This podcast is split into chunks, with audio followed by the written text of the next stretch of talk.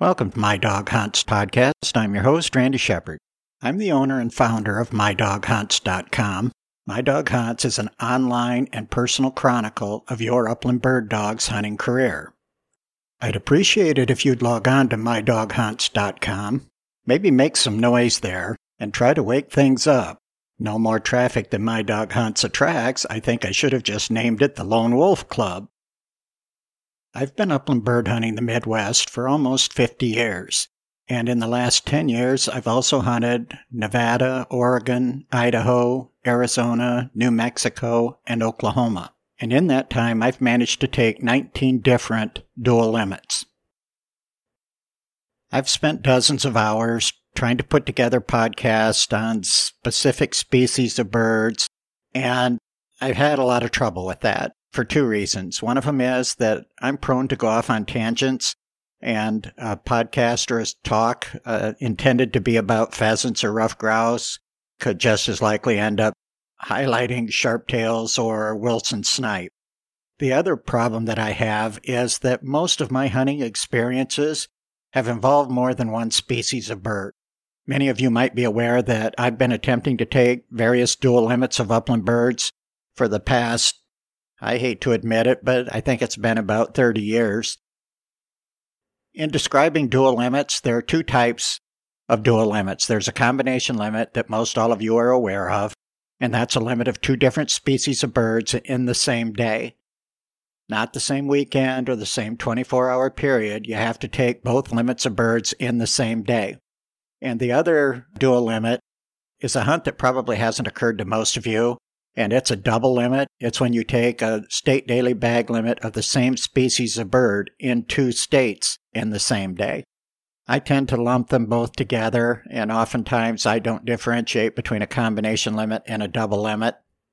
Now, considering that most of my hunts are combination limits, then it stands to reason that I'm chasing more than one species of bird in the same day, and it's difficult for me to discuss any of those days without including the other secondary species of birds that, that I was pursuing.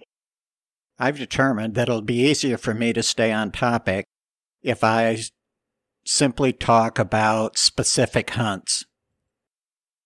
Today's talk is going to be about the first dual limit that I ever took, and it was a double limit of ruffed grouse when I shot three ruffed grouse in Iowa and five ruffed grouse in Minnesota in the same day.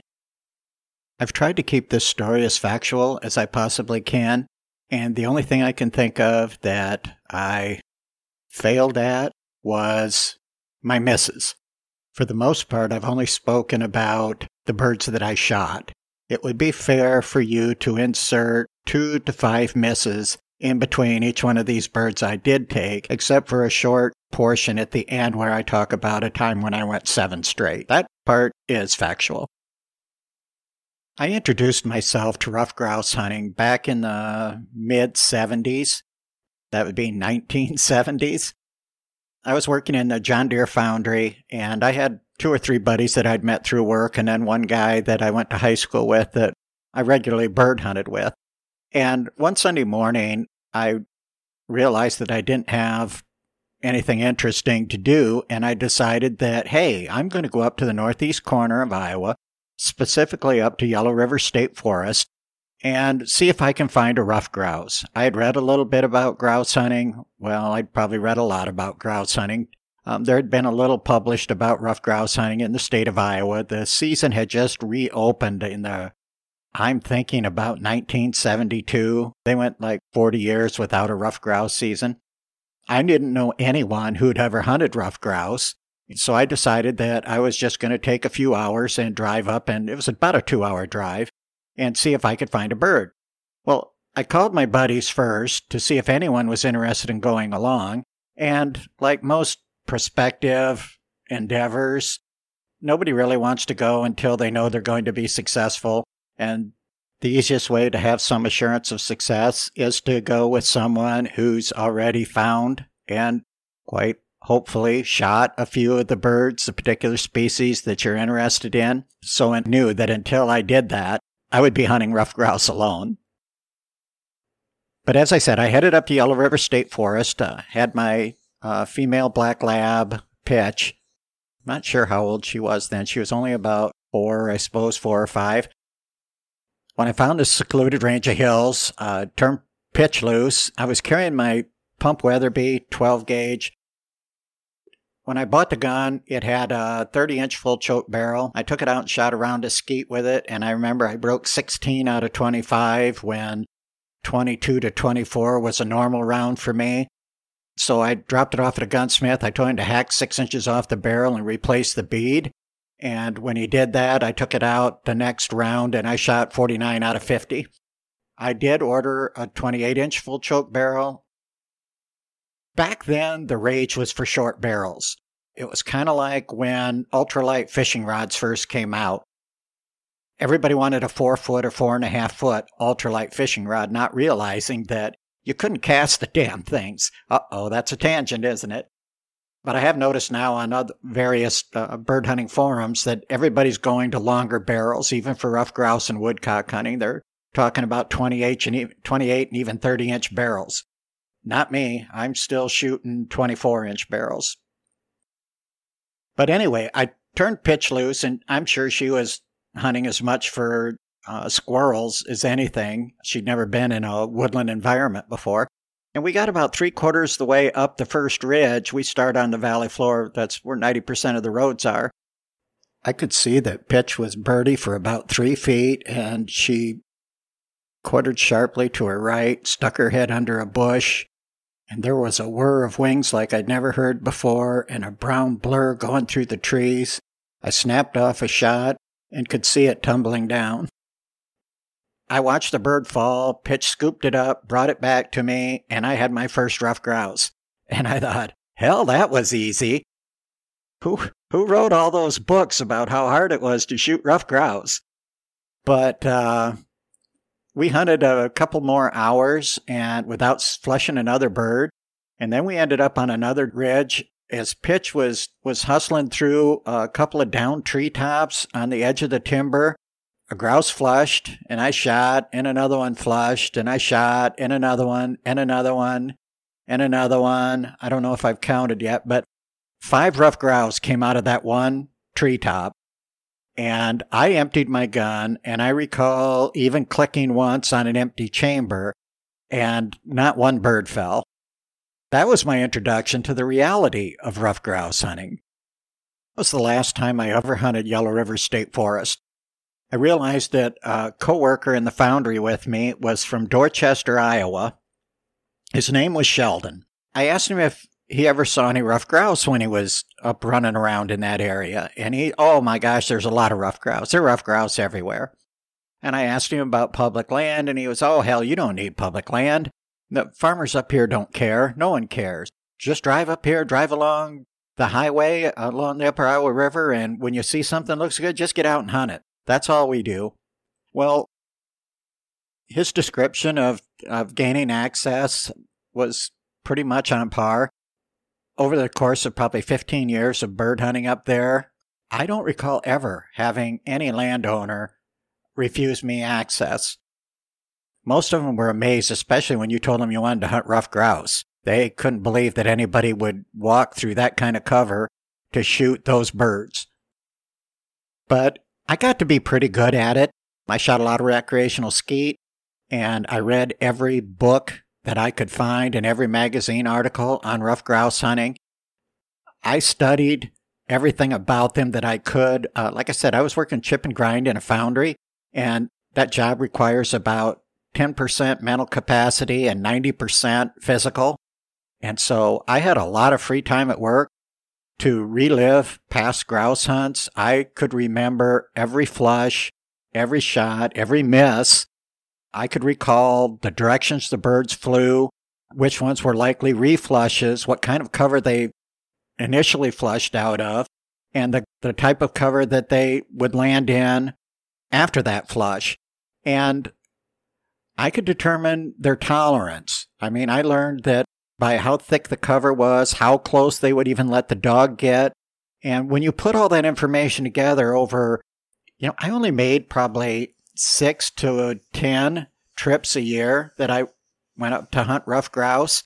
So out of probably 50 or 60 trips up there, I pretty well understood where a grouse was going to flush from, the angle that it was going to fly, the cover it was going to fly into.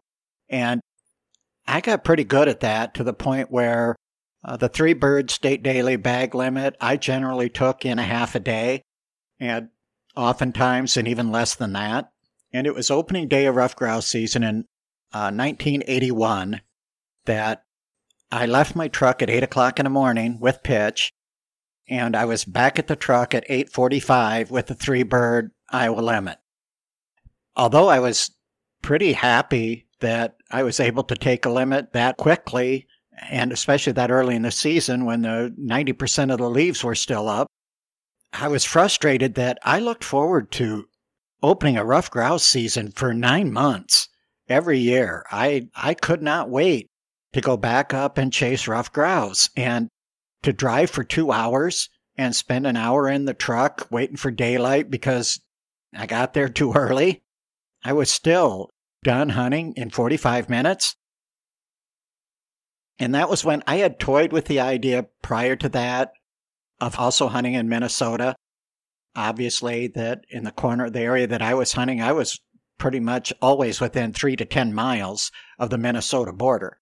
And though I could ill afford it, I'd been laid off from the foundry in, uh, I think in 1979 or 1980 and was working for peanuts. There was a real recession in Waterloo, Iowa at that time. And like I say, I could ill afford it. I drove across the border. I stopped at Wiebke Fur in Eitzen, Minnesota. I bought the non-resident upland game license. I still to this day can't believe my check didn't bounce.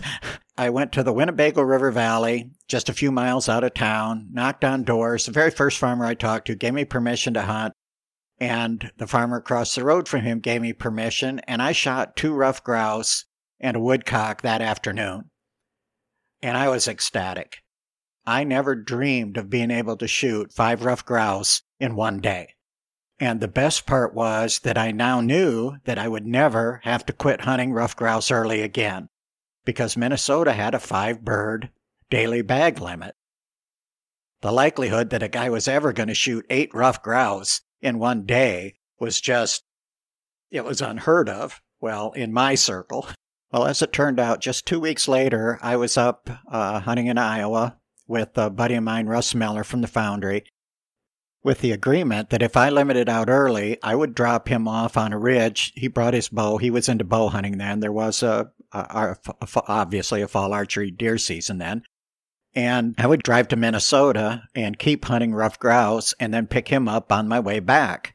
Well, I had my three bird limit of ruffs about 10 o'clock in the morning and it was snowing really hard, big wet flakes. And by then there were probably three inches of snow on the ground we were hunting the back, we called it Pause's Hollow.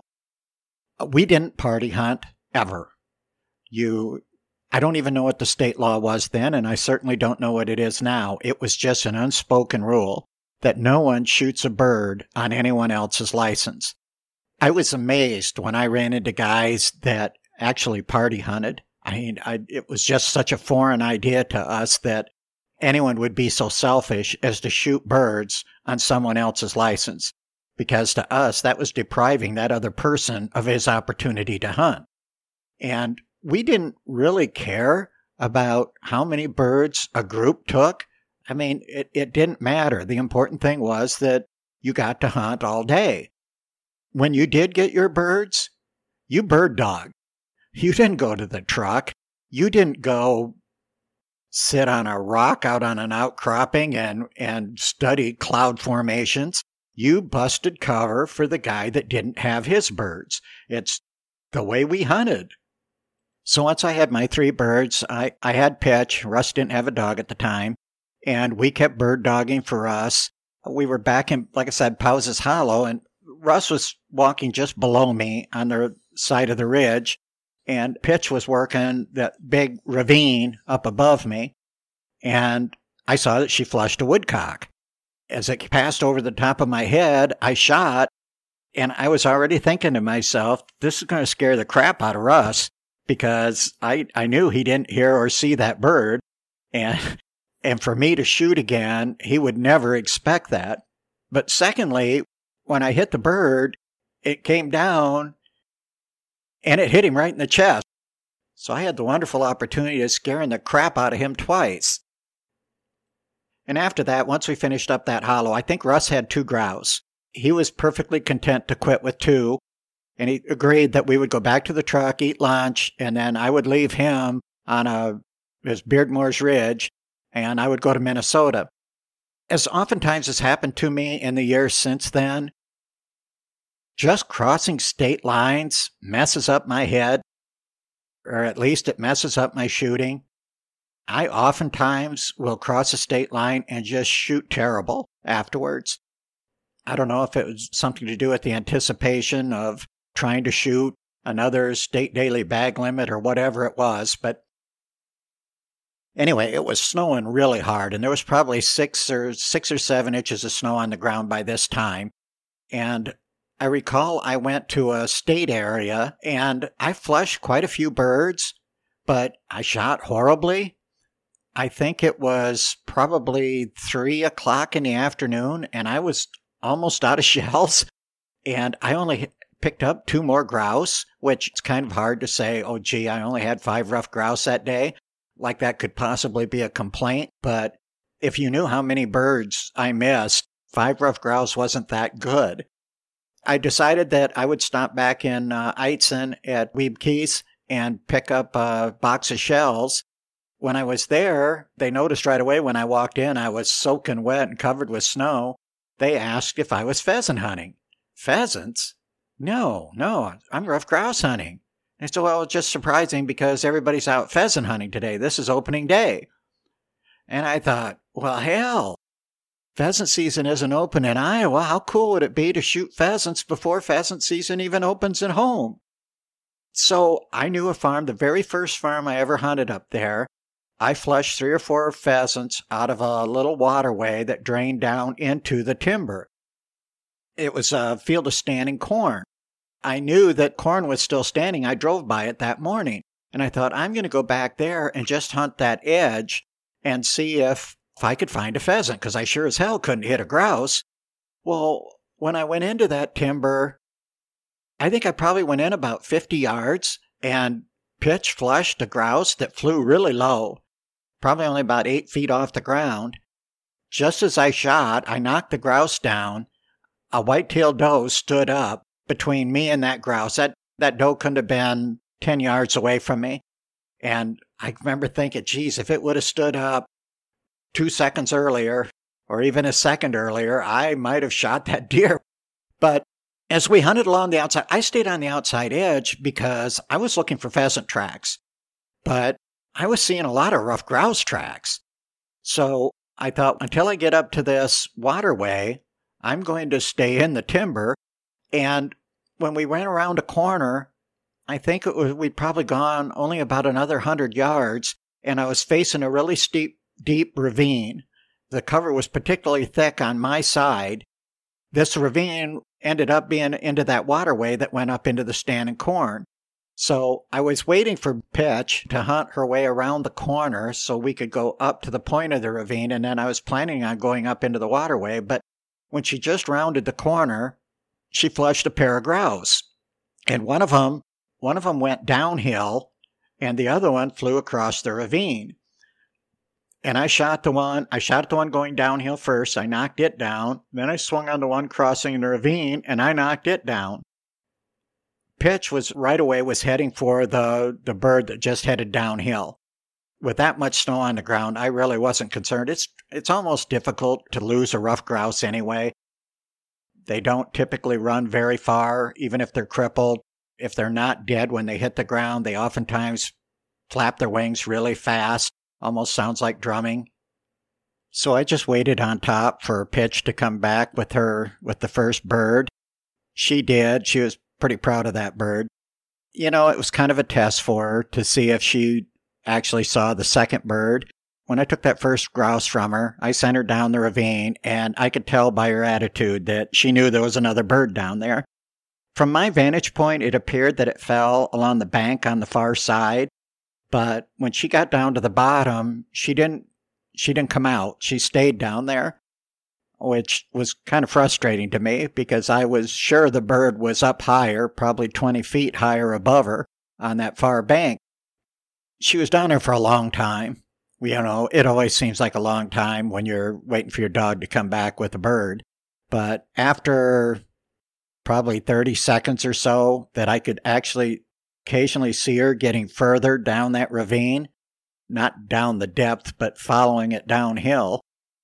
I decided to slide down there and take a look before it got tracked up too bad.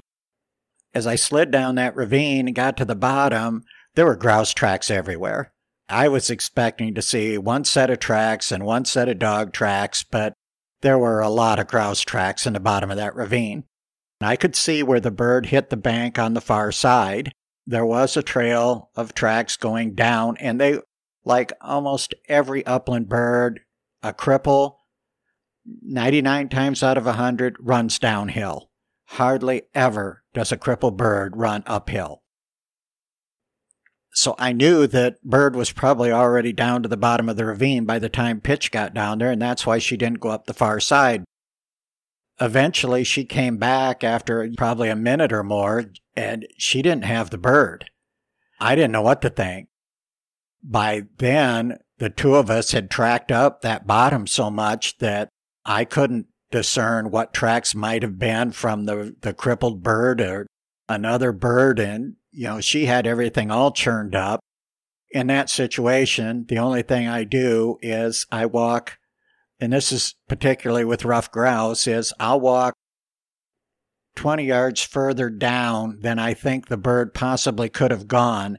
And then you search for the bird on your way back up because then it's easy from a downhill angle to look up under any rocks, any outcroppings, any logs, any brush. It's just because typically the bird will run down past it and then tuck up underneath it. So I did that and I was harsh with Pitch. I, I couldn't believe you know, she just never lost birds. I mean, she was a really good dog. She kept trying to surge up ahead of me and I had to hold her back because I didn't want her churning anything up any more than it already was. But eventually, we made our way all the way up to where, actually above where that bird fell, and there were a lot of logs and dead trees in the bottom of that ravine. Because typically, about every 15 years, the farmers will go around the field edge with a dozer and they push all of the new growth back into windrows to reclaim part of their field because over the years that forest regenerates and it always grows back up and encroaches on their field and they will come by and like I said and push that new growth back and that typically they'll push it all into these ravines. So it's it's a job when you get down there besides all of the lime, big limestone boulders and outcroppings and everything else is down there and sometimes junk vehicles and farm trash Besides the vines and berry tangles, you also have to sort through or climb through all of the dead debris. I don't know how long it had been, but too long. And we, we, we couldn't find that bird. And I was really frustrated because at the time I dropped those two birds, that was my double limit. That was eight ruffed grouse in a day. When you're 25 years old, that's something to brag about. You don't, you don't toss that opportunity away. And I knew I probably only had about 45 minutes of shooting hours left. It was one of those questions. What do you do? Do you just stay down here and hunt for 45 more minutes or search for 45 more minutes and quite probably not find a bird that you've already looked for for 15 or 20 minutes and weren't able to find? Or do you quickly keep hunting and try to shoot your eighth bird and just accept that occasionally you're going to lose one? I was young and I'm like, leave that bird. This pisses me off, but if I don't get it today, I'm going to try to do this again because now I know it's possible. And I didn't really want to go out and kill eight ruffed grouse again just because I did I wasn't able to do it today. So we climbed out the far side of the ravine. We were hunting around the the point and going up to another flat that I knew was really thick and had a lot of brush. And I knew that two or three other birds we had flushed earlier had crossed the ravine and would likely be reflushes in there. Right away, bow flushed one, flew straight away, simple, easy shot, as easy as you're going to get on a ruffed grouse, and I missed it. I'd like to think to this day that that miss was somewhat intentional. I was angry. I was angry that I lost a bird. I was angry that I shot at another one. I was almost happy that I missed it. And I did, determined that we're going to go back down in that ravine. And I don't care if it takes us an hour after dark, we're going to find that bird. If we don't find it by dark, we'll go pick up Russ and he can come back with a flashlight and damn well help us find that eighth bird. So I corralled Pitch in and we headed back down to the bottom of the ravine. I thought I had a pretty good idea which tangle that bird must have dug into. I decided that I was just going to dismantle it. I didn't care, like I said, how long or how hard this was going to be. I was going to dig through this brush. There was a lot of 8, 10 inch, 12 inch diameter logs in there that weren't log logs, they were trees. And I just went down there on my hands and knees and started yanking stuff out. And I kept encouraging Pitch to get in there because I knew if she smelled that bird, she'd give me a pretty good idea what I needed to remove in order for her to get it. But she wouldn't stay in there. This couldn't be more difficult. I don't know how long I'd been digging around, but it was several minutes. Pretty soon, I could hear a commotion behind me. When I turned around, like I said, I was on my hands and knees facing uphill in the bottom of this ravine, and I could see Pitch was running as hard as she could towards me up the ravine, and here this crippled grouse was about five feet in front of her nose, running and flapping like hell. It went right past me. I made a lunge for it and I missed it, and it dove under a log uh, right in front of me.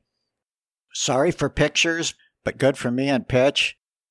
She went blasting past me and grabbed that grouse by the tail and we had our eighth ruffed grouse for pictures, but but it would take more than just a little imagination to turn that tailless bird into the true trophy that it was. Poor Pitch just didn't understand what an event this was. When we scrambled up out of the bottom of the ravine and got out in the open on the top of the field, I, I had to empty my coat. I had to make sure that there were five ruffed grouse in there because this was just it was just too cool. And when I got all the grouse laid out on the ground, I let out a whoop. I don't. It it even felt kind of childish when I did it, but I was like, my God, this is an uh, uh, unbelievable day. I'm not saying awesome. Everybody says awesome. And I remember I laid down in the snow and I tried to give Pitch a hug, but she squirmed away from me like, what the hell's going on? Why aren't we, let, it's not dark. Let's go hunting. I want to apologize here for the way my voice changes throughout this recording. I record during different parts of the day and edit it during different parts of the day, and my voice always seems to change. It's embarrassing, but I try to cover it up as best I can, but I apologize for that. There's something that still seems strange to me today that when I got back to pick up Russ, it was almost dark. He was underneath the Highway 76 Waterloo Creek Bridge. When he loaded up in the truck and we started to head for home, he asked how I did. And I told him, I, I shot five ruffed grouse in Minnesota. And he said, cool. And the whole time I'm thinking, he's going to ask me to stop. He's going to want, he's going to want me to show show him that I have eight ruffed grouse in the truck. But he didn't. He never even asked, never asked to see them, which I don't know, it just seemed strange to me. But then I guess it was kind of a testament that he believed me that I would never lie about bird hunting. Well, I'd like to hope he'd think I wouldn't lie about much else, but at least I, I would never lie about bird hunting.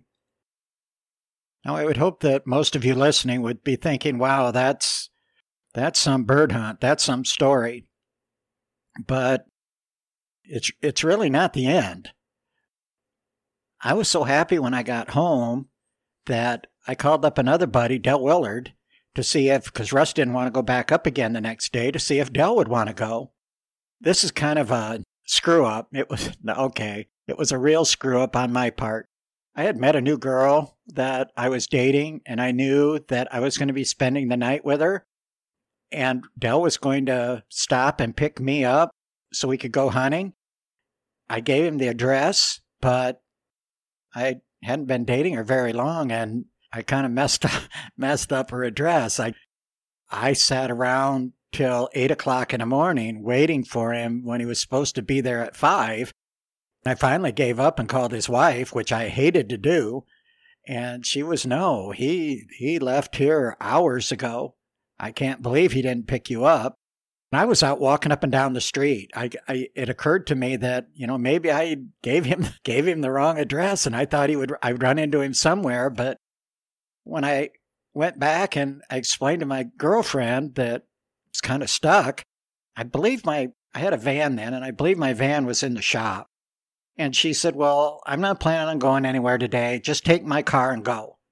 Know how much you've been looking forward to this perfectly fine with me to just stay home and relax all day. So just take my car and go. I'd, I'd rather you went and had fun. She was a pretty cool woman. So I did. I drove up and I thought, okay, I'm not going to have that much time. I knew that I was going to get there about 10:30 in the morning. And I knew that was enough time to easily shoot three birds in Iowa. But that I I probably wouldn't feel like that would be worth it to load back up and drive to Minnesota and hunt the rest of the day. So I decided to just go straight to Minnesota. And that way I could just stay in one place. I very probably wouldn't get five grouse, so it wouldn't be a big deal. And then I could just head home from there. But it turned out that at one o'clock, I had the five bird Minnesota limit. So I drove back to Iowa, and there was a little pocket that we always called the church cover. It was always good for one or two birds.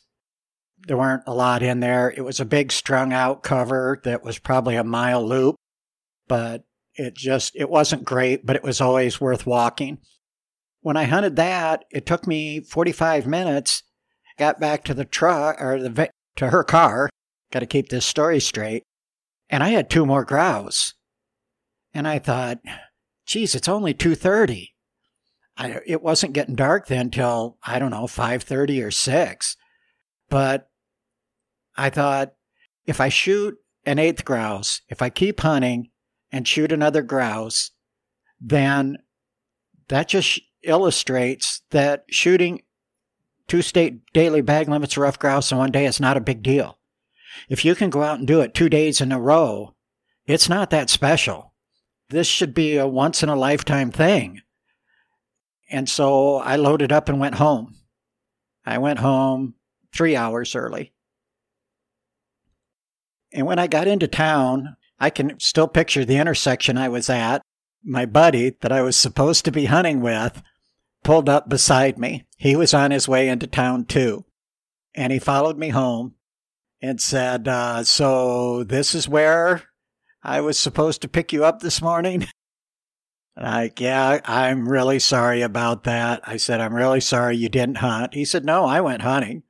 He said, I went to Big Marsh and shot snipe. And he says, but you're back way early. He said, what did you do? And I told him that, you know, how my hunt went, that I started that late.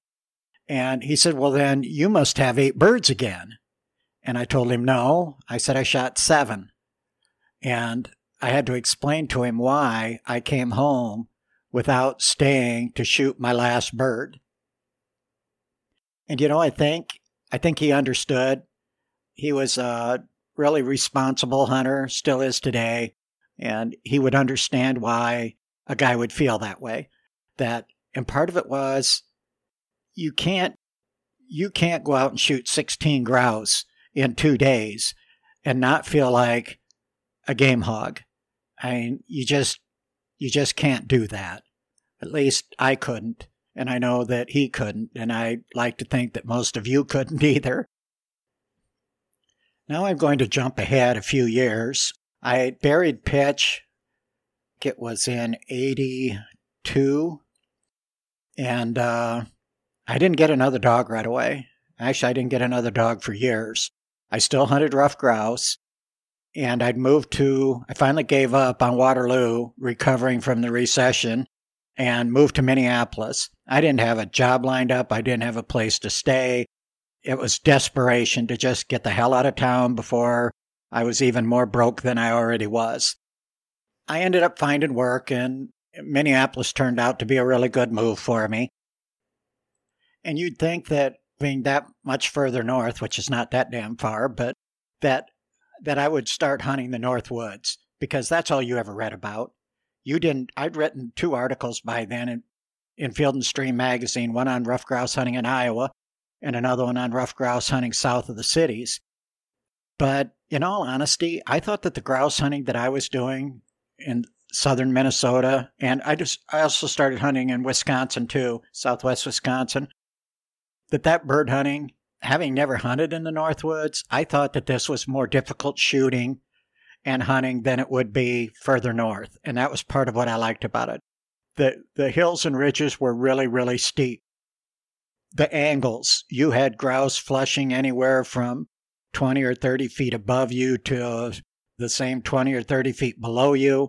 They were flushing around corners. And I mean, it was really challenging shooting. And I just envisioned the Northwoods being flat. And I mean, I knew they would be thick, but I just didn't think that it would be as physically demanding or difficult as difficult shooting as as I found down south and that's what I really loved about ruffed grouse hunting besides I'd been reading a lot of articles. I talked to Bill Berg, the wildlife or upland bird biologist. I believe he was the woodland bird biologist for the Department of Natural Resources in Minnesota.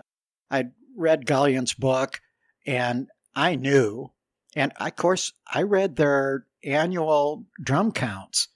And there was no question there were more grouse in southeast Minnesota and northeast Iowa than there were north of the cities. I mean, every year the drum count was higher in the southeast. I think I looked back for 20 years, and there was one year that one zone in the north was equal to the drum count in the southeast.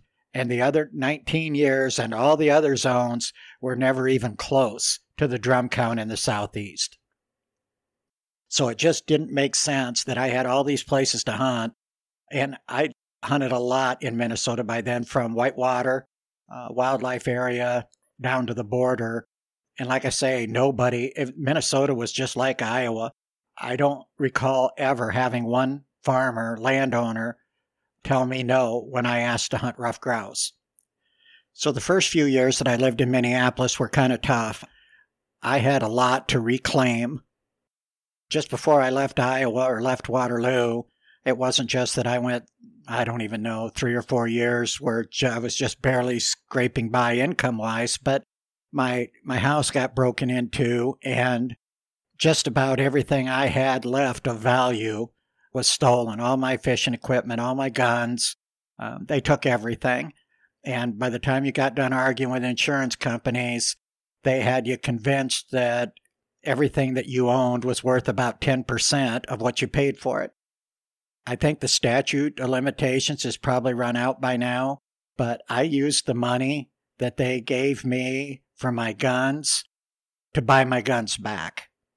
I was convinced the police department wasn't going to find them for me. They gave me a list of everything that I should do to try to reclaim my guns. When I had a really good, I knew my neighbor knew who stole my guns. So I just stopped him one day outside and told him that you tell whoever took my guns that I'll buy them back from him. And I gave him a certain amount. Two days later, he stopped me and said, Hey, I'll have your guns back tomorrow. I bought him my own guns back out of the trunk of his car in my driveway. So at least when I went to Minnesota, I at least had my guns with me. So I didn't have a lot of opportunity to hunt that first couple years I was up there, and I think I moved there in 83, 85. I moved there in 85. And when I finally was able to afford to take a day or two off work to go hunting, I headed back down to the, the southeast corner. It was another day that I got there late. I was on call, and so I couldn't leave Minneapolis till 8 in the morning. I hunted in Minnesota, and of course, I was dogless. I hunted in Minnesota that morning, and it was about 1 o'clock in the afternoon. I had my five bird limit of grouse. Now, I don't know how in the world. I must have stopped at Wiebke and bought an Iowa non resident license because I did cross the border and I hunted an area that I'd never hunted before. It was a public corner. It was actually French Creek. When I walked up the ridge, I shot two grouse in probably the first hundred yards. And I had a 35 millimeter camera then, which was a pretty big deal to me because all I'd ever had before that were Polaroids. And I, I still have a couple of pictures that I took of some apple trees that had fruit on them, a yellow one and a red one. I don't know. I was trying to be an artist, I guess. When I was taking pictures of these two trees, they had snow on them. Uh, there wasn't very much snow, just a couple inches. I noticed that the bead was missing. The front bead was missing on my shotgun. So I snapped off a twig off of this apple tree and I forced it into the hole that the bead had been in and snapped the end off probably maybe a quarter of an inch above the the rib of the barrel, probably not that far, probably three sixteenths. I left that twig in there for I'm guessing over 20 years. I didn't even realize that it was still in there. I was shooting skeet when I had moved back to Waterloo, and one of the guys on the range asked me, "What the, what the hell you got sticking out of your barrel?" And when I looked, I was like, God, you know, I said, that's a twig off an apple tree that I stuck that in there 20 some years ago. That's how often I clean my guns. Uh, that's a confession to make. But anyway, then I continued hunting along that ridge and I came to a corner and I thought this might be private. I'd never hunted there before, but this is before the days of onX. And I did have uh, USGS maps, contour maps. But I thought that this was private, so I stopped and I just hung out there. I knew nobody cared. I, mean, I had never met a landowner who cared. And while I was standing there, a grouse flushed from the private side and it flew across the fence onto the public side. Just after it crossed the fence, I shot and knocked it down. And that was my eighth grouse. I rationalized this because I still believed that I wanted to write a book on ruffed grouse hunting. And I thought that it was acceptable to shoot a, a double limit of grouse without a dog, in contrast to shooting one with a dog. So then my advice or any recommendations that I would make in a book would be viable to anyone hunting ruffed grouse with a dog or without a dog. And that's my rationale. And I had many opportunities to do that after to uh, to attempt to take another double limit. I had one day I hunted in Minnesota and I shot my five bird limit in an hour. And I drove back to Iowa and I was determined to find some place new to hunt. I was driving a little further down a river road than I than I normally drove when I was searching, and I came to a really heavy timber then there was a big pocket of trees about 50 yards away from the timber, and it looked like it was a pasture. And then there was another timber on top of that ridge between, you know, the pocket of trees and the other. And while I was slowing down to drive, there was snow on the ground. I saw five grouse cruising over the hilltop, and they all landed on the ground in that little pocket. And I mean by pocket, I mean it was probably the size, probably a thousand square feet. That's the size of an average home. From there, they were 50 yards across bare open space to the nearest timber and 200 yards across open space to the next nearest one. I drove up to the house. I asked for permission, and they were like, What do you want to hunt? They said, All we have is that little pocket of trees out there. And I said, Yeah, I think I might have seen some birds fly in there. And they were like, Sure, go ahead, knock yourself out. I went back and I parked on the road and I looked at it and thought, I don't need to do this. I don't need to go up there and kill three grouse just because I can. It wasn't even a hard thing to do. I just decided that I always wanted to hunt southwest Wisconsin.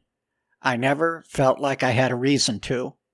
So I turned my truck around and drove to Wisconsin, bought a non resident license, and I ended up shooting two ruffed grouse there that afternoon. I ended up with seven grouse that day. And I returned and hunted Wisconsin not often. I mean, in two seasons, I probably hunted there 10 times, but I really didn't like it. In Iowa and southeast Minnesota, the typical practice was that the farmers would clear off the hilltops and plant crops or pasture those. They also, you know, pastured the bottoms, but, or cleared off the bottoms. So they'd have fields on the hilltops and fields on the bottom. In Wisconsin, they, the fields were on the bottom of the ridges, at least this pot, small area that I hunted. And the hilltops were solid timber. It was easy to get lost up there. I did once. I don't know if I have time to tell you this story. I think I probably do. Again, there was quite a bit of snow on the ground. I was living in Minneapolis and I got permission to hunt. And the farmer said, I got the lane plowed out up into the timber there about halfway up. He said, so you shouldn't, because this was probably, probably at least a quarter of a mile from the base of the timber, the, the hills. And he said, I've got it plowed up there, so you can just drive up there so you don't have to walk all that way through the snow. And I did. And I hunted a big circle up there. I remember I only shot two grouse.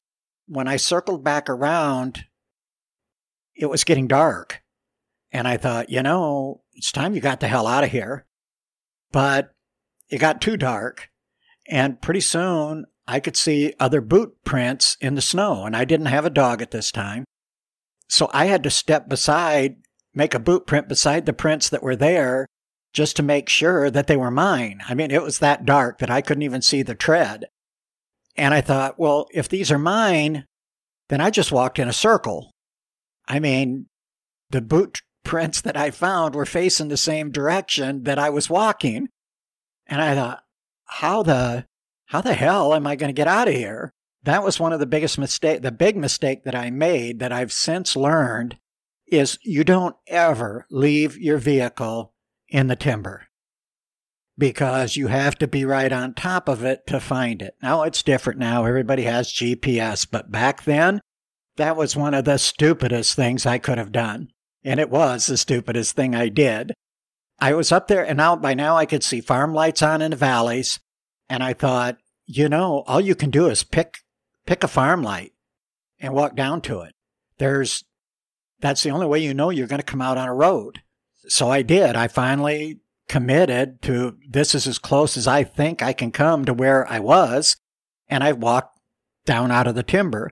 Well, I did hit a road and I didn't want to bother anyone. I mean, it was embarrassing.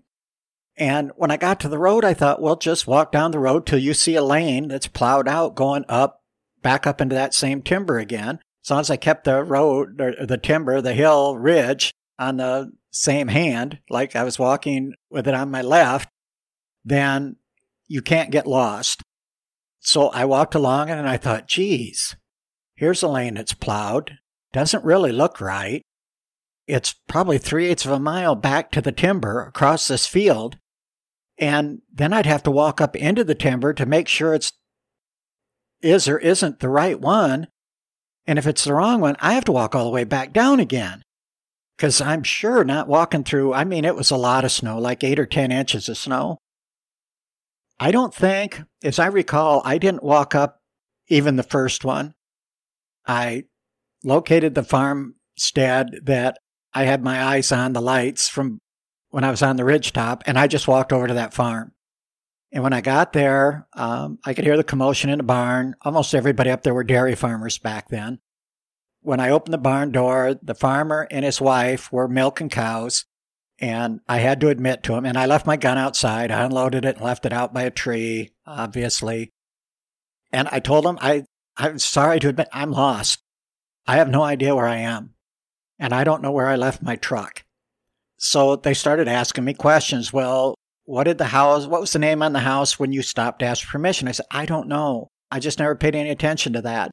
They kept asking these questions, and I said, okay, what I can remember was there was a swing set for kids in the front yard, and there was a basketball hoop on the garage.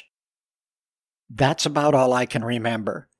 And they had a young, I think it was a young son, was in the barn helping him do chores, and they asked him, okay, do you remember that? And he said, no, dad, no. And they said, well, your brother rides the bus. Run in the house and get your brother, and we'll ask him. Well, the older brother came out. He was like probably 10, uh, 10 or 12, 12 at the most, wasn't very big kid. Came out. They're telling him the story. This man's lost. He left his truck up in the woods and now we can't, we can't figure out where he was at.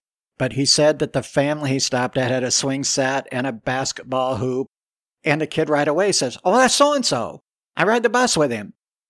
And they just started to laugh. The parents did. And they said, uh, do you, you have any idea how far away you are? And I, I said, I haven't a clue. They said, You're seven miles from that farmhouse where you left your truck. And I was you know how long that would have taken me walking at night? They had their, I'm not kidding. I don't know if they were phone books or Sears catalogs on an old truck seat for this little boy to drive their pickup. And they said, well, he'll give you a ride back to your truck. He knows exactly where he's going. We're going to finish doing chores. Yeah, little kid gave me a ride back. He drove right up into the timber where my truck was. I insisted that he not, but I think he just loved it. And uh, I gave him a $20 bill and thanked him profusely. And that was my story on hunting ruffed grouse in Wisconsin, and it really soured me on that. I've got another story. What a surprise, huh? Doing podcasts and I have stories. But I'll try to tell this one a little faster. I'd also read about guys, you know, running straights on ruffed grouse. I thought if I'm going to present myself as some kind of an authority, now I'm talking about a 30 year old guy, you know, who's been hunting ruffed grouse for 10 years, less than 10 years. And I just felt like I had to be an authority. I had to be somebody who exceeded the abilities that most people would expect from even a very good grouse hunter. I'd gone three straight a few times, but I don't know if I even ever went four straight. But on one particular day, again, I was dogless. I was hunting in Minnesota. The leaves were down, but there was no snow. It wasn't terribly late in the year. And I went five straight. I was hunting alone. And I remember my fourth and fifth bird were a clean double. I was almost back to the truck.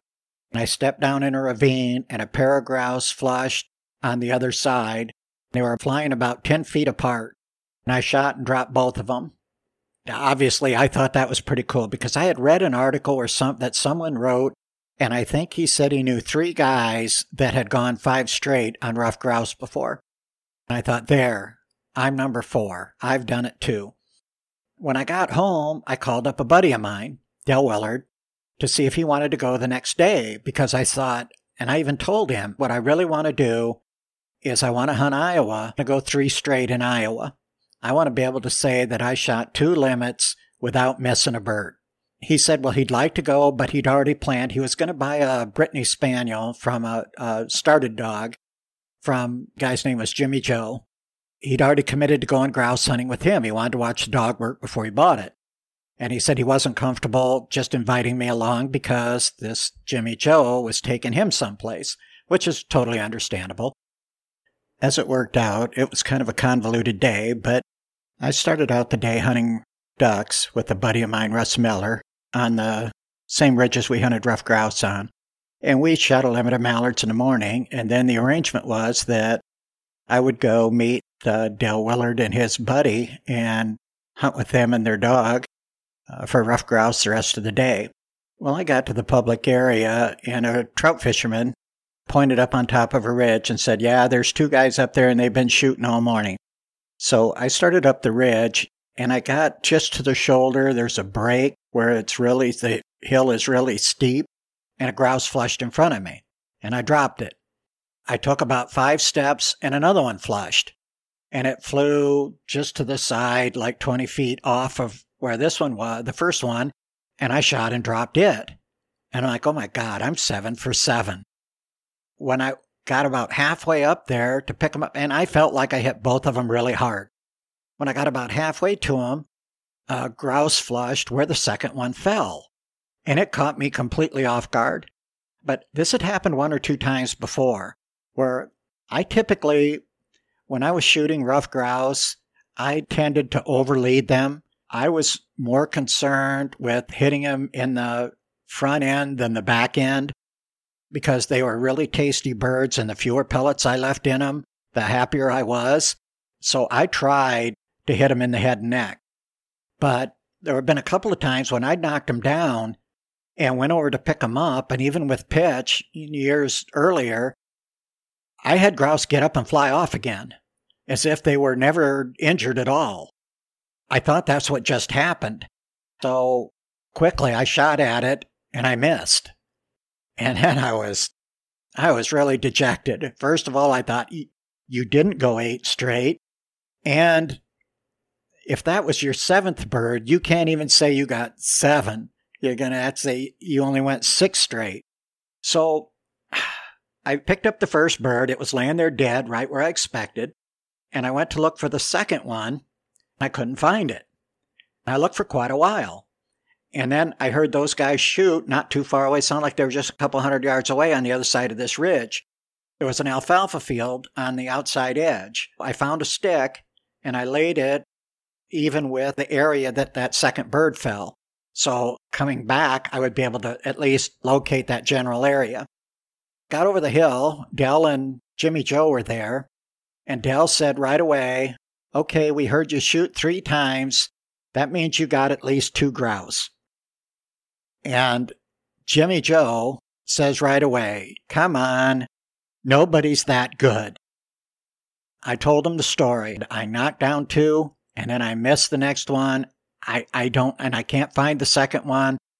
I don't know what happened, but I really feel like I hit that second bird hard. That if you don't mind, can we go over there with your dog and just make a pass through there and see if, if, if it's there? They both agreed. Well, we walked through and I stayed on the outside edge watching for my stick, but we had circled through about a hundred yard stretch of that. I never found the stick and we didn't find the bird. We got 150 yards from there and I said, yeah, hey, you guys keep going. I'm going back. I can't believe that that bird isn't laying there dead somewhere. I'm going back to look. So I left them and circled back and I was walking along the edge of the field looking for my stick and I found the grouse instead of my stick. It had actually made it to the very outside edge of the timber. I was inside the timber when it fell. It fell like 15 or 20 feet further out than I thought. So then I felt much better. I thought, well, okay, at least you, you went seven straight. It's not eight, but it is seven. I cut across the field to catch up with them. And when I did, Dell was hunting on the downhill slope and uh, Jimmy Joe was hunting on the top, and I caught up with him. I asked Dell to come up because the higher up on the slope you were, the more likely you were to get a shot. He refused. And so I asked Jimmy Joe to stay on top, and he said, No, you're already up there, just stay there. Well, we didn't go probably 50 yards, and we heard a grouse flush on the downhill slope, which doesn't happen very often, and Dell shot. And he yelled, Coming up, which doesn't happen either. They don't hardly ever fly uphill. Pretty soon, I could hear it getting close, and I heard Jimmy Joe shoot. And I could hear the grouse was still coming. I was just over the crest of the shoulder, and when that grouse came over, it was only about 15 feet above the ground, and it saw me right away. And it was 25 feet from me. As soon as it saw me, it banked sharp to its to the left because there was a big old cull oak tree. All the typical straight trunked, non hollow trees, they would log off. But if they had a big old gnarly tree that had a lot of branches close to the ground, wouldn't make good lumber, then they typically just left them. They're the trees that get big and old and gnarly. It was flying right straight towards that tree. And there was a huge branch coming off that I could see there was about a three foot opening between the trunk and this branch that this grouse was going to fly through. Once it got through there, in like another 20 feet, I wasn't going to see it again, that it'd be obscured.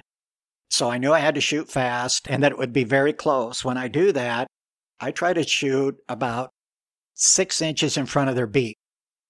The reason is that I know, even with a cylinder bore, my shot pattern is going to be about six or eight inches at 25 feet.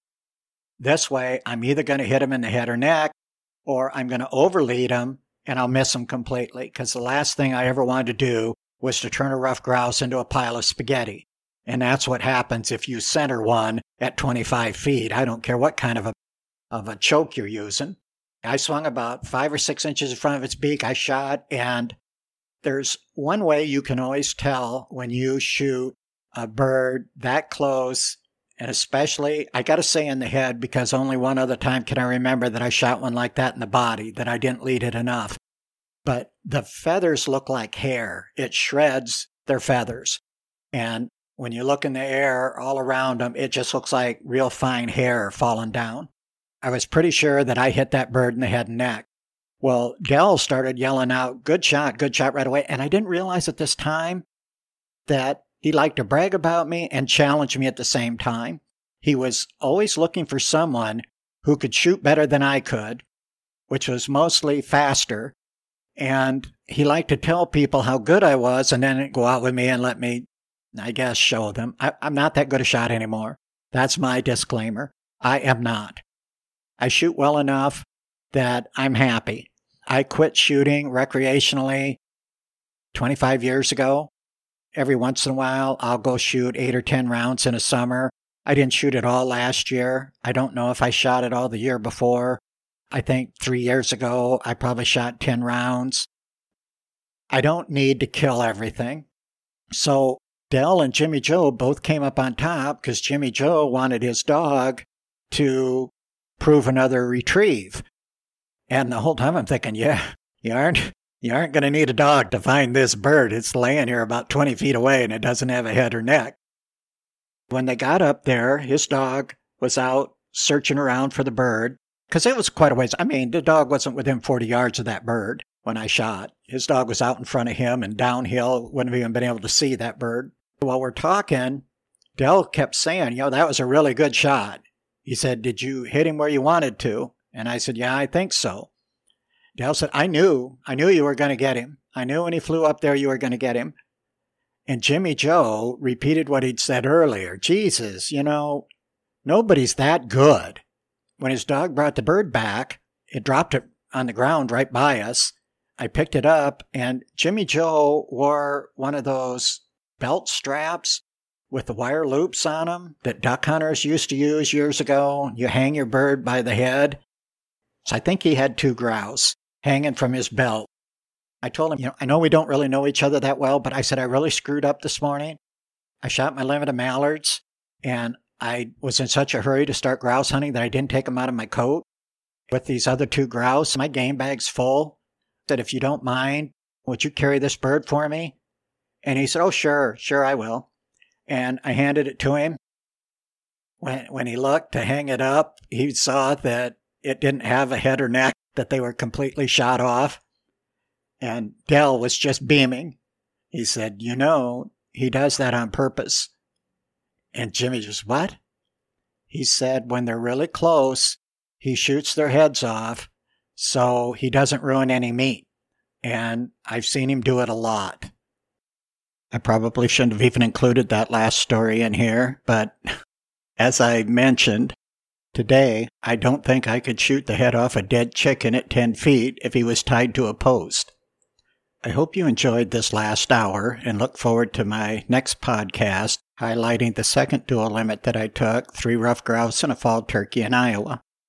The third podcast in this series will be three sharp-tailed grouse in Nebraska and three sharp-tailed grouse in South Dakota in the same day, the fourth one will be three sharp-tailed grouse and three pheasants in South Dakota. The fifth one will be five ruffed grouse and five woodcock in Minnesota. And the sixth one will be back on the prairie with five Hungarian partridge and three sharp-tailed grouse in North Dakota. I'm your host, Randy Shepard from My Dog Hunts. Thanks for tuning in.